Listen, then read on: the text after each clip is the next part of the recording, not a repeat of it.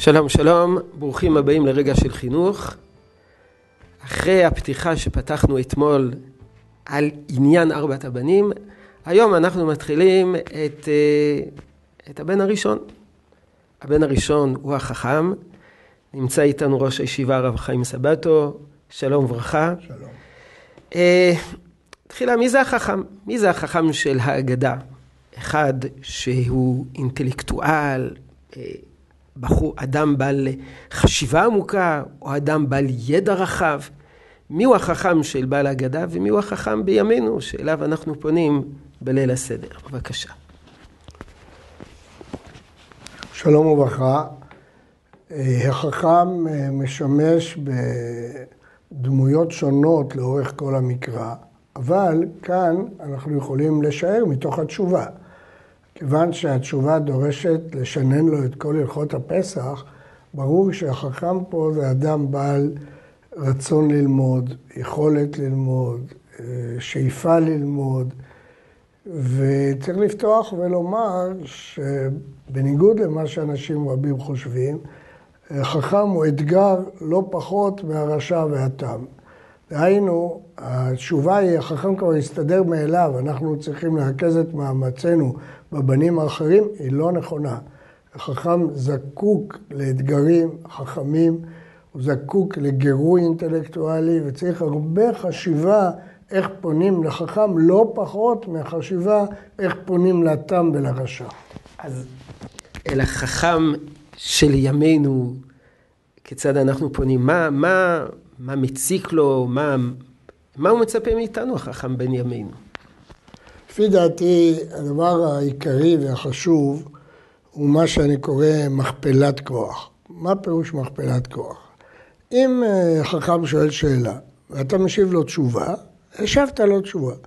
אבל אם תאמר לו, אתה רואה פה בספרייה, יש ספר הרמב"ם, אחד הפרשנים שלו נותן תשובה. קיבלת מכפלת כוח. כי עכשיו הוא יחפש ברמב"ם, תוך כדי כך הוא יראה מפרשים, תוך כדי כך הוא יראה הלכות, הוא יחכים. במקום לתת תשובה, אנחנו צריכים לפתוח לו פתחים לחוכמה.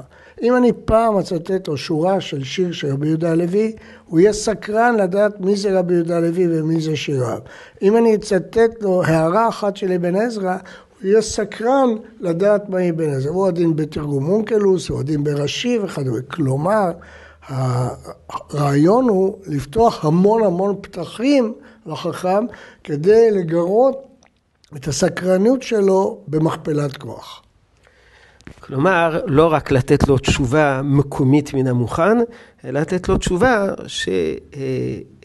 שתפתח בפניו דברים שהוא פחות מכיר, נושאים שהוא פחות מכיר, וגם בעיקר ספרים שהוא פחות מכיר, כדי שהוא יוכל להתקדם הלאה. יש דברים גם מבחינת התוכן, כי זה בעיקר מבחינת הצורה, נקרא לזה, מבחינת החומר הלימודי. אבל ישנם נושאים שאנחנו צריכים להתמקד בהם ביחס לחכם. כמובן, רק אשלים ואומר שפתיחת המון שערים היא תבטיח לנו שאחד השערים יסקרן אותו. ולכן, כשאני אומר שערים רבים, זה לא רק הכוונה ספרים רבים, אלא סוגים שונים. יש שערים רבים לאמונה, יש שערים של מדרש, יש שערים של חסידות, יש שערים של פלפול. סגנונות שונים. וכמובן שבכל הסגנונות אנחנו צריכים להתרכז בשני דברים.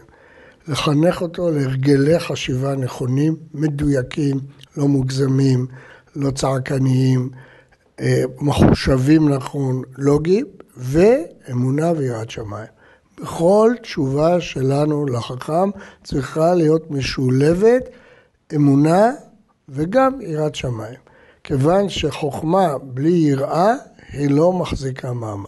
כל חוכמה צריכה להיות מלווה באמונה, ככתוב, ראשית חוכמה יראת השם. לכן אי אפשר לדבר עם החכם בלי להשריש בו תמיד יסודות של אמונה. תודה רבה לראש הישיבה, לרב חיים סבתו. יהי רצון שתשרה הברכה בעבודתנו החינוכית, ונזכה לחנך את החכם ולקדם אותו. שלום שלום. אמן.